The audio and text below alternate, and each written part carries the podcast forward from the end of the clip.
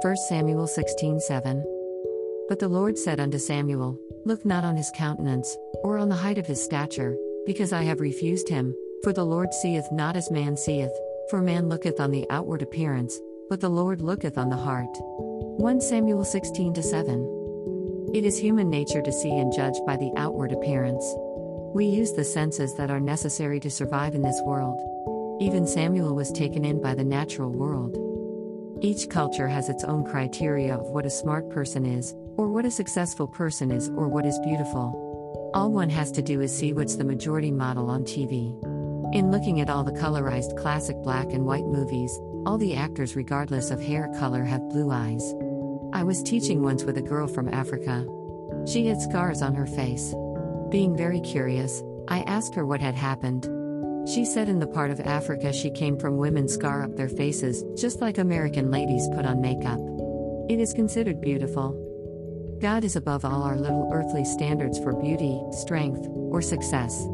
God looks at the heart. When Samuel went to Jesse's house to choose a king from among Jesse's sons, he noticed the physical appearances of Jesse's sons and thought surely one of them was to be king because they looked strong and commanding. But God told Samuel not to look at their appearance.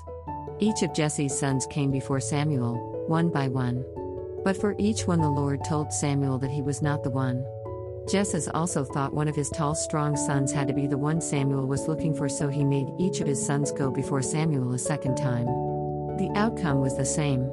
Jesse never even considered his youngest puny son, David, to be chosen by God. But when he sent for David, who was tending sheep, to come before Samuel, God told Samuel that David was the one. Although David didn't look like a king, he had what was important to God a heart toward God. He trusted God to help him care for the sheep and to protect them with the help of the Lord. He was able to rescue a lamb from a lion and the bear. But his heart was right. He knew that he hadn't done that in his own strength. He knew that God had helped him. When the apostles had to choose someone to take Judas Iscariot's place, they prayed knowing that God looks at the heart.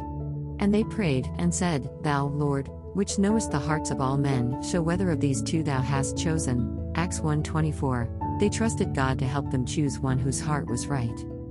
Absalom, David's son, was described as more handsome than any man.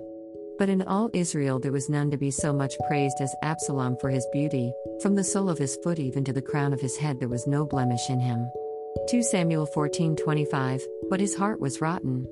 He killed his brother and rose up against David wanting to take the kingdom from him. I knew of a man who was the picture of success. His mannerisms, the way he dressed, and held himself. He looked like a young physician or professor. Surely his life was a success. But in getting to know him, his heart, not physical heart, was weak. His life was a continuous roller coaster of drug abuse. The thing is that we don't have the ability to judge rightly because we judge by appearances. We need to depend on the Lord to help us because He sees the heart.